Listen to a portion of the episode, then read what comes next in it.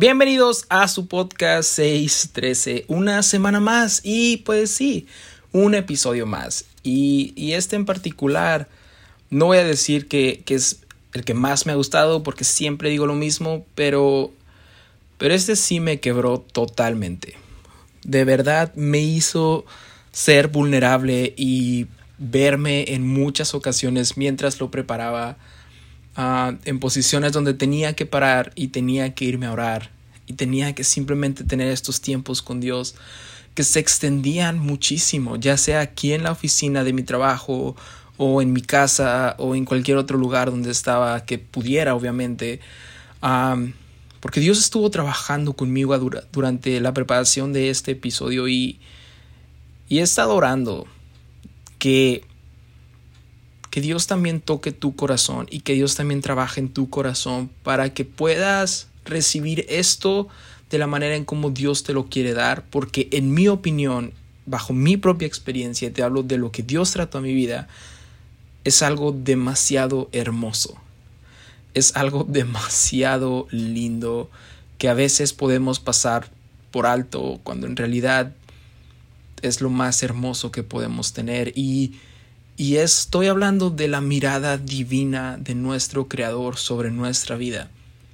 De esa mirada de Dios que tiene sobre nosotros en todo momento. Y antes de comenzar el episodio, porque sí, ya, ya puse el título y ya lo conoces y lo acabo de mencionar.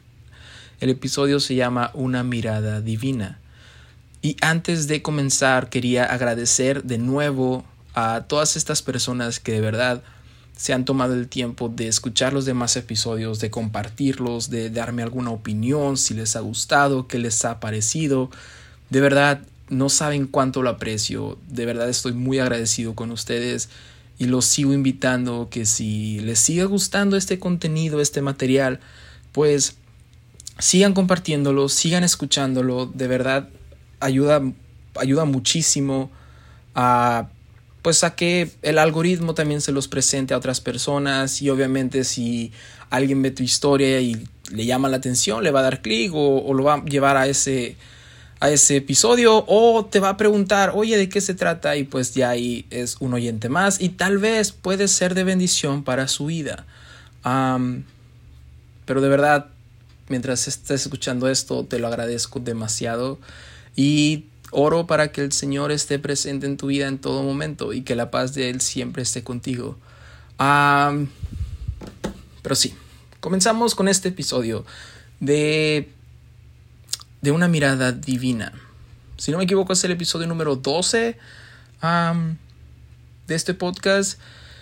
Y como dije antes, ha sido ha sido de mucha bendición y ha sido muy lindo, pero al mismo tiempo ha sido muy ah, desafiante poder poner todo esto en palabras y no quisiera tomarme mucho tiempo, de verdad, quisiera que fuera como los demás episodios, así que vamos a darle rápido, ¿sí?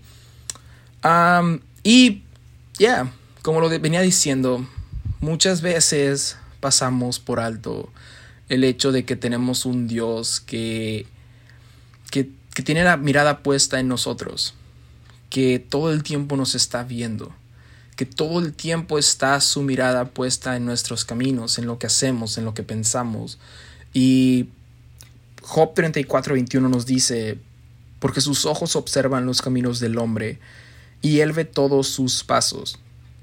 Job 24, 23 dice, les provee seguridad y son sostenidos, y los ojos de él están en sus caminos. También tenemos Job 31, 4 que dice, no ve él mis caminos, y cuenta todos mis pasos. También pone mis pies en el cepo y vigila todas mis sendas.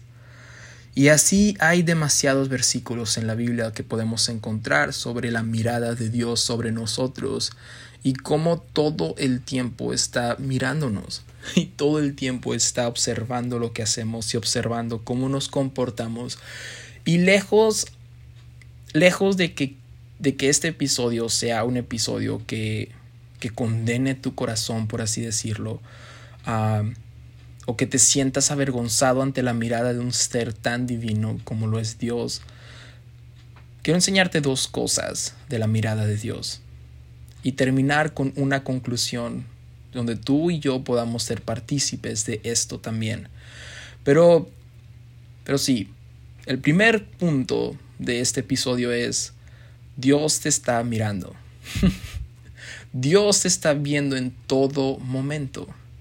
Y aunque, aunque realmente no podamos uh, pelear contra eso, por así decirlo, porque no podemos escondernos de Dios, si hay algo que nos separa de la mirada de Dios en ocasiones. Y somos nosotros mismos. Y, y no solamente es el pecado el que nos separa de la mirada de Dios, sino más allá de eso es la vergüenza que trae el pecado en nuestras vidas, la que nos separa de la mirada de Dios. Porque tenemos el ejemplo de Adán, cuando pecó en el jardín del Edén, y Dios comienza a buscarlo y comienza a preguntarle, ¿dónde estás, Adán? Porque por un instante Adán se escondió de la mirada de Dios por vergüenza a su pecado, por vergüenza como consecuencia de su error. Y cuando vemos esa historia más adelante podemos ver que Dios no es que no tenga consecuencias su pecado, sino que a pesar de eso, cuando Dios ya mira a Adán, cuando Adán deja de tener esa vergüenza y se presenta delante de su Creador, Dios lo cubre con su gracia en forma de pieles, en forma de vestimenta, para cubrir la desnudez de Adán, para descubrir aquello que causaba vergüenza en Adán. Entonces, ya, hay momentos que podemos separarnos de la mirada de Dios, y esos momentos son causados por vergüenza, por, por culpa del pecado. Pero pero suena muy imponente el hecho de que, ah, Dios me está viendo en todo momento, ah, Dios me está viendo qué estoy haciendo, ah, Dios está viendo qué estoy pensando. Suena como muy imponente y hasta cierto punto puede sonar como un peso que tengamos encima, pero en su libro Tatuajes en el corazón de Gregory Boyle, él cuenta que su amigo y director espiritual Bill Kane, que era un sacerdote jesuita, interrumpió temporalmente su ministerio porque quería cuidar a su padre. Su padre en ese entonces tenía cáncer terminal. Entonces tomó un tiempo sabático donde dejó sus responsabilidades a un lado para tener este tiempo, ya que su padre por el tratamiento y por la enfermedad estaba resultaba que ya era demasiado débil para incluso caminar o para hacer quehaceres en su casa y entonces Bill Kane decide ir a cuidarlo y decide pasar todo este tiempo con él también para aprovechar. y entonces una noche, la primera noche que estaba ahí, Bill Kane le dice a su papá, ok, ya hicimos todo esto, ya es tarde, ya tienes que ir a descansar. Y su papá, se me hace muy tierna esta historia.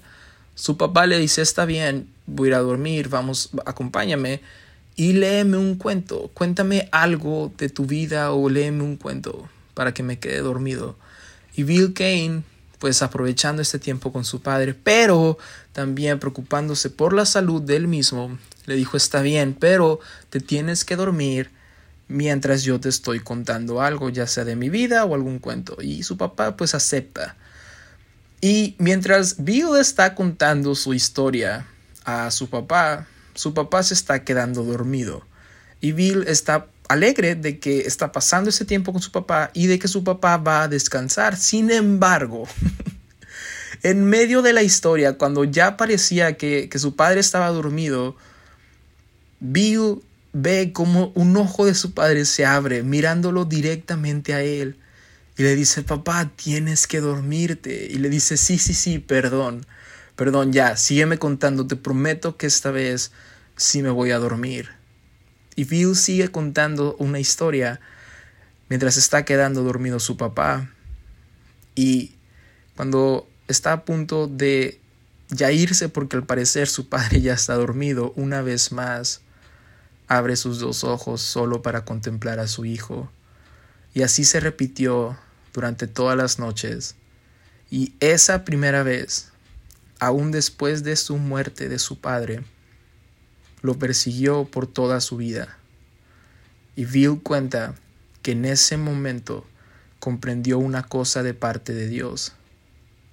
Por medio de su padre se dio cuenta que Dios es un padre que ama mirar a sus hijos, que le encanta estar mirando a sus hijos, que lejos de que sea una carga para nosotros el saber que Dios está mirándonos, tenemos que entender que es el amor más puro y santo que pueda haber en el mundo, de un padre que quiere ver todo el tiempo a su hijo, que no quiere despegar sus ojos de él, porque ama ver cada cosa que él hace, cada cosa que él piensa. Entonces, punto número uno, tu Padre, Dios, ama verte en todo momento. Su mirada divina está sobre ti, pero no es para juicio, sino que Él ama y anhela mirarte en todo momento. Ama mirarte a cada paso que das. Porque así como el papá tenía que dormir, pero no podía despegar su mirada de su hijo, un amor más grande que eso no puede despegar sus ojos de ti, no para traer condenación en tu vida, sino para decirte, hey, te amo tanto que no puedo dejar de mirarte. Y eso implica que te está mirando en todo momento. Aunque tú creas que no te está mirando, Él te está mirando. Aunque tú sientas que no hay nadie que esté valorando tu trabajo y que nadie está mirando el esfuerzo que estás haciendo, Él sí. Cuando tú estás en medio de un problema y sientes que no hay nadie que esté ahí para apoyarte, Él te está mirando. Porque si nos vamos a Marcos capítulo 6 del versículo 45 en adelante, Jesús está con una multitud y sus discípulos y le dice a sus discípulos, súbanse a la barca y váyanse, yo voy a despedir a la multitud y después los alcanzo. La historia continúa y nos cuenta que Jesús se sube a un monte a orar y después sus discípulos están batallando porque hay una tormenta que está golpeando la barca. Pero también el versículo 48 nos dice, y viéndoles remar con gran fatiga, porque el viento les era contrario, cerca de la cuarta vigilia de la noche vino a ellos andando sobre el mar. Y si estudiamos muy bien la historia nos damos cuenta que cuando ellos estaban lejos, que cuando ellos estaban batallando con esa tormenta, que cuando ellos estaban perdiendo la esperanza y pensaban que su maestro no los estaba no los, no los estaba mirando y no podía ayudarles, la realidad es que desde el monte Él siempre estuvo mirándolos, que Él siempre puso su mirada divina sobre ellos, porque Él es un Padre que ama mirar a sus hijos. Es un padre que le encanta mirar a sus hijos. No importa si tú te quieres ah, esconder porque ya estás harto de un montón de cosas, como Elías, él, él, siempre va a tener su mirada sobre ti. No importa qué esté pasando sobre tu vida, Él siempre va a tener su mirada sobre ti. Porque ves, sí, puedes alejarte de su mirada, pero en el momento en el que tú decidas volver él no va a negarte su mirada. Y Él cuando te vea va a correr a tus brazos y va a volver a redimirte, como lo hizo el hijo pródigo y su padre con Él. Porque a el hijo sí se fue de la mirada de su padre y se fue a hacer otras cosas, pero cuando Él decide regresar y se presenta ante la mirada de su padre, aún lejos de, de la casa, el padre viéndolo a medio camino, corre hacia Él y lo abraza. Y lo viste una vez más y le da su autoridad, su bendición y hace una fiesta porque su hijo había regresado, porque había mirado a su hijo una vez más, porque su hijo permitió que su padre tuviera su mirada sobre él una vez más. Porque ves, la mirada de Dios sobre tu vida es una mirada de amor. Dios no quiere darte amor, Dios es amor. Y cuando tú ves directamente los ojos de Dios, esa mirada sobre tu vida, cuando entiendes que Él es un Padre que todo el tiempo quiere estar viéndote, puedes entender el amor que tiene sobre tu vida. Y si no has experimentado esa clase de amor porque piensas que tener la mirada de un Dios todopoderoso y de un Dios santo sobre tu vida es más un peso que una bendición, te invito a que a que experimentes esa clase de amor sobre tu vida. Que veas cómo el amor de un Padre eterno está rodeándote todo el tiempo está mirándote aún en la tempestad, está mirándote aún cuando vas caminando de regreso con fatiga, aún con pecado de regreso a casa. Es un Padre que quiere cubrirte de nuevo, un Padre que quiere llenarte de bendiciones, un Padre que quiere llenarte de amor. Y segundo punto, y este punto de verdad, de verdad toca la fibra más sensible de mi corazón. Porque esta mirada de amor, esta mirada de un ser perfecto, de un ser que crea todo este mundo, crea todo este universo, nos creó del polvo y sopló sobre nosotros, no es una mirada indiferente ante lo que estás pasando. No es que te dice, ah, sí, sí, ven, todo está bien. Y ya sino que es una mirada en la que puedes ver empatía, en la que puedes ver que realmente le importa lo que estás pasando, que realmente siente el dolor que estás pasando. No solamente cuando volteas a ver a Cristo, no solamente ves a un Padre que está ahí amándote, sino también ves a un Dios que le importa lo que te está pasando, que le importas demasiado como para ser indiferente ante tus problemas. Porque ves, muchas veces nosotros como seres humanos, a pesar de querer ser, no sé, compasivos con alguien más, tal vez alguien acaba de perder un ser querido, o tal vez alguien está sufriendo por la, la traición de alguien, o tal vez alguien está sufriendo una enfermedad y sí estamos con ellos, pero tenemos un límite. Y a lo mejor no podemos entender a su plenitud lo que esta persona está pasando. Tal vez tienes amigos que, que saben de tu situación, pero cuando los volteas a ver realmente no pueden comprender. Tú quisieras que entendieran bien cómo te sientes cómo tu corazón está estrujado, cómo lo que está pasando alrededor de tu vida, de tu familia, de tu salud, de tus finanzas, está afectando tu vida de una manera que estás en depresión, que tienes ansiedad, que quieres huir aún de la iglesia, que quieres huir de tu hogar, que quieres huir de todo este mundo, pero no encuentras a nadie que te pueda entender y a veces eso también llega a frustrar.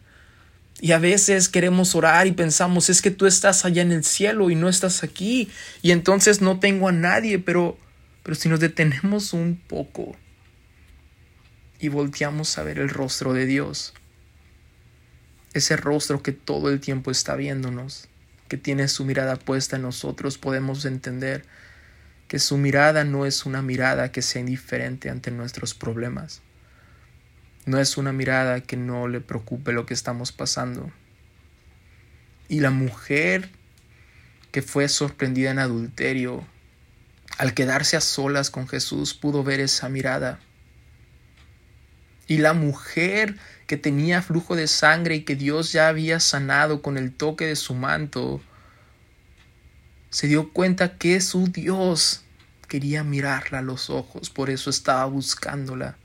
Por eso, aunque ella ya había sido sanada, tenía que ver esos ojos de amor, esos ojos de compasión, esos ojos que te ofrecen un amor y una empatía que nadie más te puede ofrecer.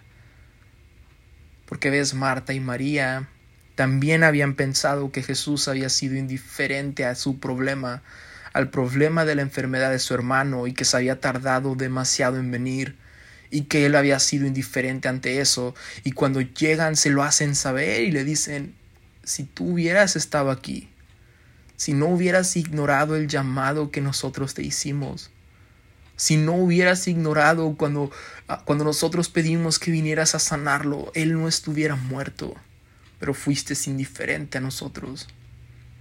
Tal vez ahí su decepción fue, fuiste como los demás. No había nadie que nos podía ayudar y pensamos que tú sí podías, pero no. Y es ahí cuando María voltea a ver a Jesús y Jesús no está con una mirada indiferente ante el dolor de María, sino que Jesús, a pesar en los versículos siguientes, sabía que Lázaro iba a resucitar, no es indiferente al dolor de Marta y de María.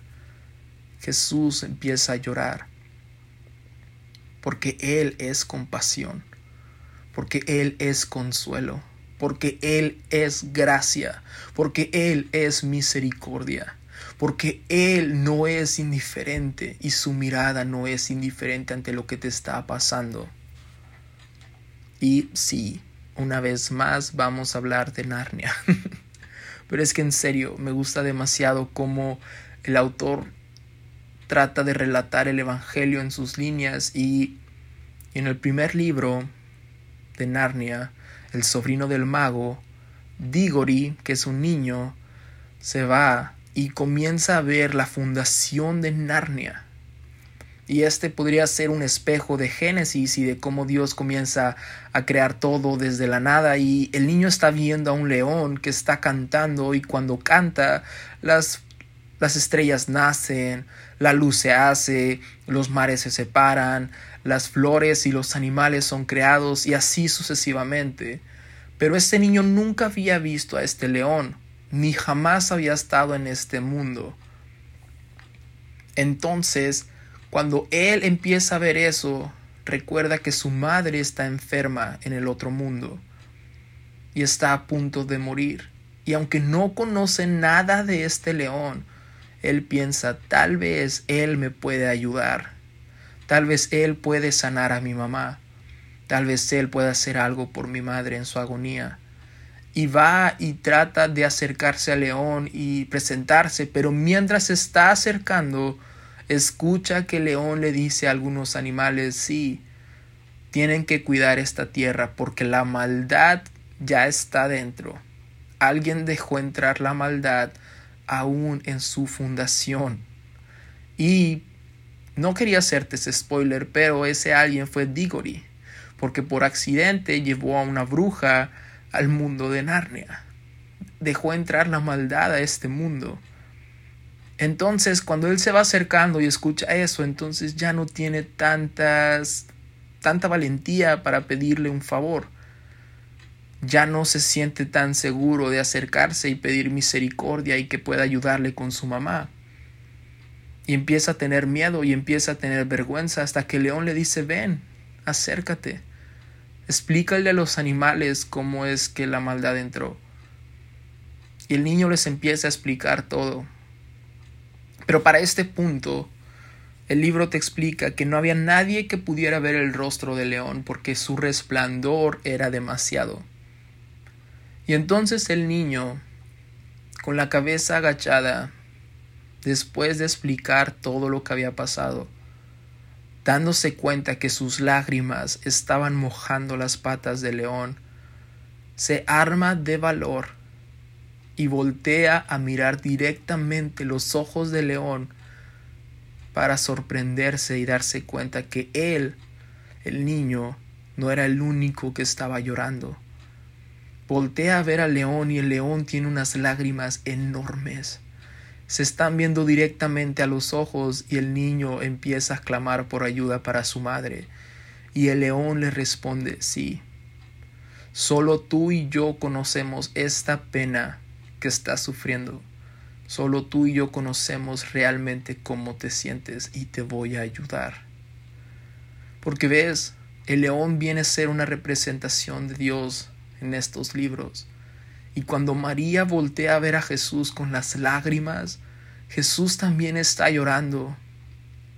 Y Jesús sabe que va a sanar Lázaro, pero aún así tiene empatía y no es indiferente ante el dolor de María. Y Jesús no quiere ser indiferente ante tu dolor. Quiere que tú veas que Él también está sufriendo. Quiere que tú veas que Él te entiende y que Él quiere abrazarte, no quiere darte gracia, quiere que te des cuenta que Él es gracia. No quiere ofrecerte amor, quiere que tú veas que Él es amor, que Él entiende lo que estás pasando y te quiere ayudar. Esa es la mirada divina de nuestro Señor. Una mirada que está todo el tiempo viéndonos porque ama vernos, porque no puede despegar su mirada de nosotros, porque le encanta mirarnos y también es una mirada que no es indiferente ante las pruebas de la vida que no es indiferente ante los problemas que tenemos, ante el dolor que, experimentamos, ante la enfermedad que tenemos, ante la desesperación que sentimos, ante la furia que nos hizo sentir aquella acción de aquella persona, sino que es una mirada que te quiere decir, hey, yo te entiendo y te voy a ayudar. Esa es la mirada divina de nuestro Señor. Y si alguien lo entendía a la perfección, es Pedro.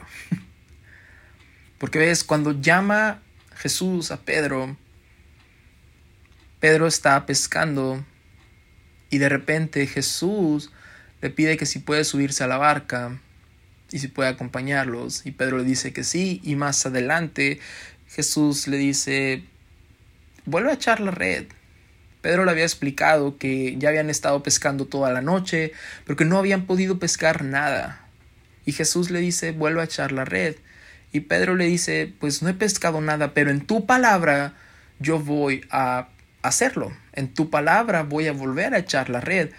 Entonces Pedro al, volver a echar la red viene este suceso donde pesca demasiados ah, peces y tiene que llamar a la barca que está al lado porque se están hundiendo y se están rompiendo las redes y es la pesca milagrosa. Pedro reconoce delante de quien está y se arrodilla diciendo, aléjate de mí porque soy pecador. Pero algo que no entendía Pedro es que aunque él le pidiera a él que se alejara, su mirada siempre iba a estar con él. Y mientras Pedro solamente se veía como Simón, porque en ese entonces no era Pedro, su nombre todavía seguía siendo Simón, Jesús ya estaba viendo el Pedro que había en él.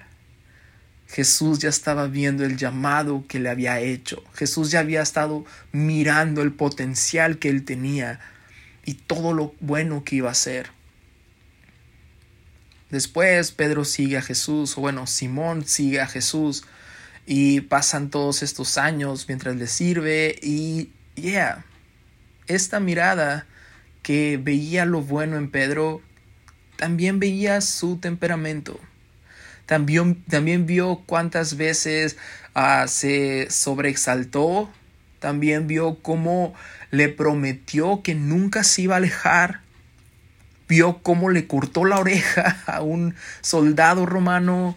Ah, vio un montón de cosas en la vida de, de Pedro. Ya aún siendo Pedro, cuando su nombre ya había sido cambiado, siguió viendo todas estas cosas para al final, en la crucifixión de Jesús, cuando Él está siendo azotado, la Biblia nos enseña que Pedro lo niega tres veces, que cuando está calentándose afuera de donde están azotando a Jesús, una persona se le acerca y le dice, tú eres de ellos, y él le dice que no. Y después otro señor se le acerca y le dice, sí, tú hablas y te vistes como ellos, y él le dice que no para que llegue una tercera persona y le diga, sí, aparte eres Galileo, y él les dice que no, él no conoce a ese hombre. Pero cuando él les dice eso y sale de ahí, voltea al patio y mira a Jesús. Pero no solamente eso, sino que la Biblia dice que Jesús también mira a Pedro, porque la mirada de un padre está ahí aún en los momentos de fracaso, aún en tus momentos de flaqueza, aún cuando has negado su soberanía y su gracia sobre tu vida con acciones, aún cuando estás pecando en la madrugada que crees que nadie te ve, porque la mirada de tu Padre está siempre contigo. Y Pedro sabe que lo ha negado, Pedro sabe que ha fallado una vez más y esta vez ha sido la peor de todas. Y su vergüenza hace que corra y que llore y que esté desconsolado. Pero la mirada de Dios es una mirada que te observa todo el tiempo, que no es indiferente a tus problemas y aún a tu pecado, pero que también es una mirada que está dispuesta a morir por ti, aún después de verte fracasar, aún después de verte fallarle, aún después de verte negándolo a Él, que está dispuesto a morir por ti, a dar su vida por ti, a darse completamente por ti. Y después, cuando Jesús muere en esa cruz, es enterrado y resucita, pasa algo demasiado interesante. Pedro está de nuevo pescando y ahora está con Juan. Y están pescando y la Biblia dice que Jesús llega con ellos y comienza a decirles, no tienen algo de comer porque estoy muriendo de hambre. Y la Biblia dice que ellos le dicen, no, no tenemos nada, hemos estado toda la noche tratando de pescar algo y no hemos pescado nada. Y él les dice, hijitos míos, vuelvan a echar la red. Y en ese momento Juan le dice, Pedro, mira, es el Señor. Pero ¿sabes qué me dice a mí esa historia? Que la vergüenza de Pedro, aún después de tres días, era tanta que no se atrevía a levantar la mirada, que ni siquiera estaba viendo a la persona que le estaba hablando, que su vergüenza por haber fallado en ese momento negando a Jesús lo había llevado a tener una mirada boca abajo, una cara que miraba siempre hacia abajo, que no se atrevía a mirar de nuevo a los ojos a las personas, porque estaba avergonzado después de fallar de tal manera. Tanto así que vino Jesús y comenzó a hablarle y él no pudo reconocerlo porque él no pudo alzar la mirada, si no es hasta que Juan le dice, mira Pedro, es el Señor. Porque aunque tú no quieras verlo, Él sigue mirando él sigue buscando tus ojos, Él sigue buscando limpiar tu vergüenza y volver a reafirmar tu llamado. Pero lo que se me hace interesante es que la primera historia del llamamiento de Pedro sea un espejo de su reafirmación después de que Jesús resucita y después de que Pedro había fallado. Porque la mirada de nuestro Dios es una mirada que nos enseña que no depende de ti. Que todo lo que tú tienes, todo lo que tú estás haciendo en pro de la obra no depende de ti. Nunca se trató de ti. Nunca fue sobre el Simón que podía hacer las cosas, sino fue sobre quien te estaba llamando. Nunca se trató de lo que tú podías hacer o lo que no podías hacer, siempre se trató de aquel que te hizo el llamado de aquel que siempre te está mirando, de aquel que no es indiferente a tu vida, de aquel que vuelve a reafirmar, de aquel que vio tu fracaso y vuelve a llamarte, porque nunca se ha tratado de ti. Y Pedro lo entendió a la perfección, porque si vamos a Hechos, cuando Pedro ya es bautizado con el Espíritu Santo, cuando Pedro ya empieza a servir en su plenitud a Dios, hay una vez donde él va con Juan y van rumbo al templo y cuando están ahí ven a un hombre que está pidiendo limosna, porque este hombre las personas lo ocupaban para pedir limosna por su condición. Personas eran indiferentes a la necesidad de este hombre y mejor lo ocupaban para pedir limosna, para ganar ellos, para obtener ganancia de su enfermedad. Y cuando este hombre va y les pide unas monedas. La Biblia narra, y esto me llamó demasiado la atención, y toda esta enseñanza de una mirada divina nació de este versículo, porque la Biblia dice que Pedro, mirándolo a los ojos, ya, porque Pedro había entendido lo que era una mirada divina, porque Pedro había entendido que Jesús no era indiferente a sus dolores, no era indiferente a sus fracasos, no era indiferente a sus condiciones, no era indiferente a, si podían caminar o no podían caminar, no era indiferente a si podía hacer algo o no podía hacer algo, no se trataba de ellos. Y ahora el Espíritu Santo vivía en Pedro.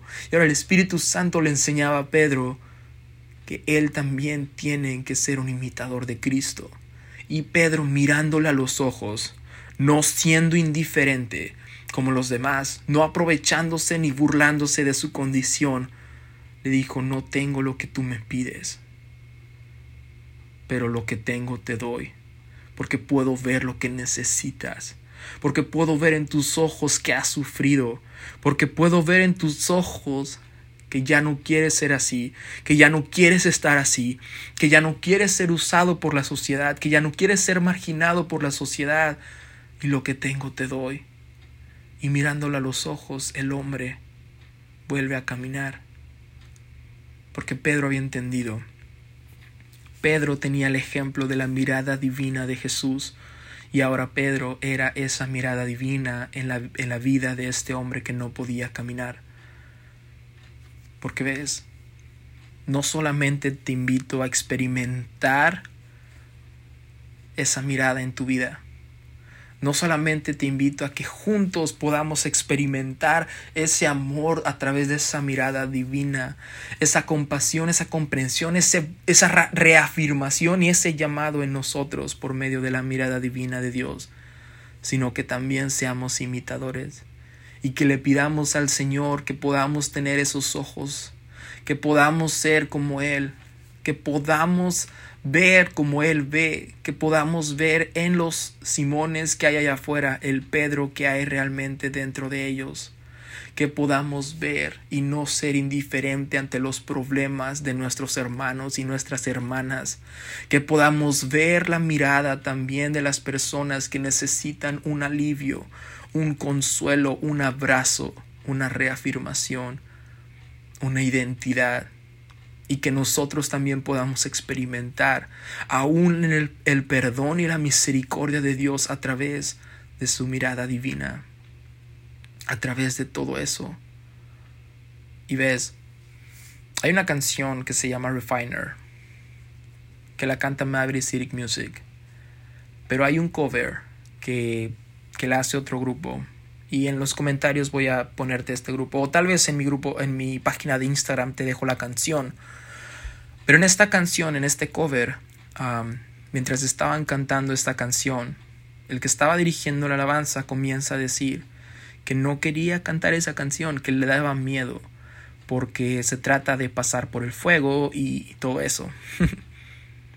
Pero de repente mientras estaba orando el Señor habla a su vida y le trae a su mente este versículo que dice, sed santos porque yo soy santo. Y él comienza a llorar y comienza no a cuestionar como tal, pero sí a preguntarle al Señor, ¿cómo puedo ser santo? Yo no puedo ser como tú. Y empieza esta, este debate, por así decirlo, en oración, hasta que siente en su corazón firmemente que la respuesta a ser santo a buscar esa santidad es mirando a aquel que es santo y tratar de imitarlo. Porque por nosotros mismos no podemos ser santos ni buscar esa santidad, pero cuando volteamos nuestro rostro a aquel que sí es santo y que sí podemos imitar, es ahí cuando comenzamos a ser santos. Porque por nosotros mismos no podemos ofrecer un consuelo y una empatía verdadera. No podemos ofrecer misericordia, no podemos ofrecer gracia, pero cuando volteamos a ver la mirada divina de nuestro Señor, de aquel que es todo gracia y todo misericordia y toda, todo consuelo y toda compasión, es entonces cuando podemos imitar esa mirada y podemos nosotros también como Pedro mirar a los ojos y que la gente al vernos pueda ver que hay una mirada que está diciendo te amo y te entiendo y no soy indiferente ante los problemas que tú estás pasando. No los estoy pasando, pero lloro contigo. No estoy sufriendo como tú sufres, pero lloro contigo y me quedo contigo y busco tu bienestar porque tenemos que experimentar esa mirada y de después ser esa mirada aquí en la tierra. Sed santos como yo soy santo. tenemos que ser imitadores de Cristo. Tenemos que ser imitadores de esa mirada divina que está todo el tiempo mirándonos y todo el tiempo reafirmando nuestro llamado. Y ya, aquí termina este episodio. espero que haya sido de mucha bendición para tu vida y que te haya gustado. No sé si el resultado fue como lo esperaba, pero de verdad no sabía cómo ponerlo en palabras y este fue el resultado. Así que espero que lo disfrutes, que sea de bendición para tu vida y si quieres comentar algo puedes mandar un mensaje directo, puedes comentar, creo que, no sé, creo que en iTunes se puede cuando dejas una reseña o algo, pero no sé. pero sí, espero que haya sido de bendición para tu vida y si te gustó compártelo. Nos vemos la siguiente semana. Que Dios te bendiga mucho. Hasta luego.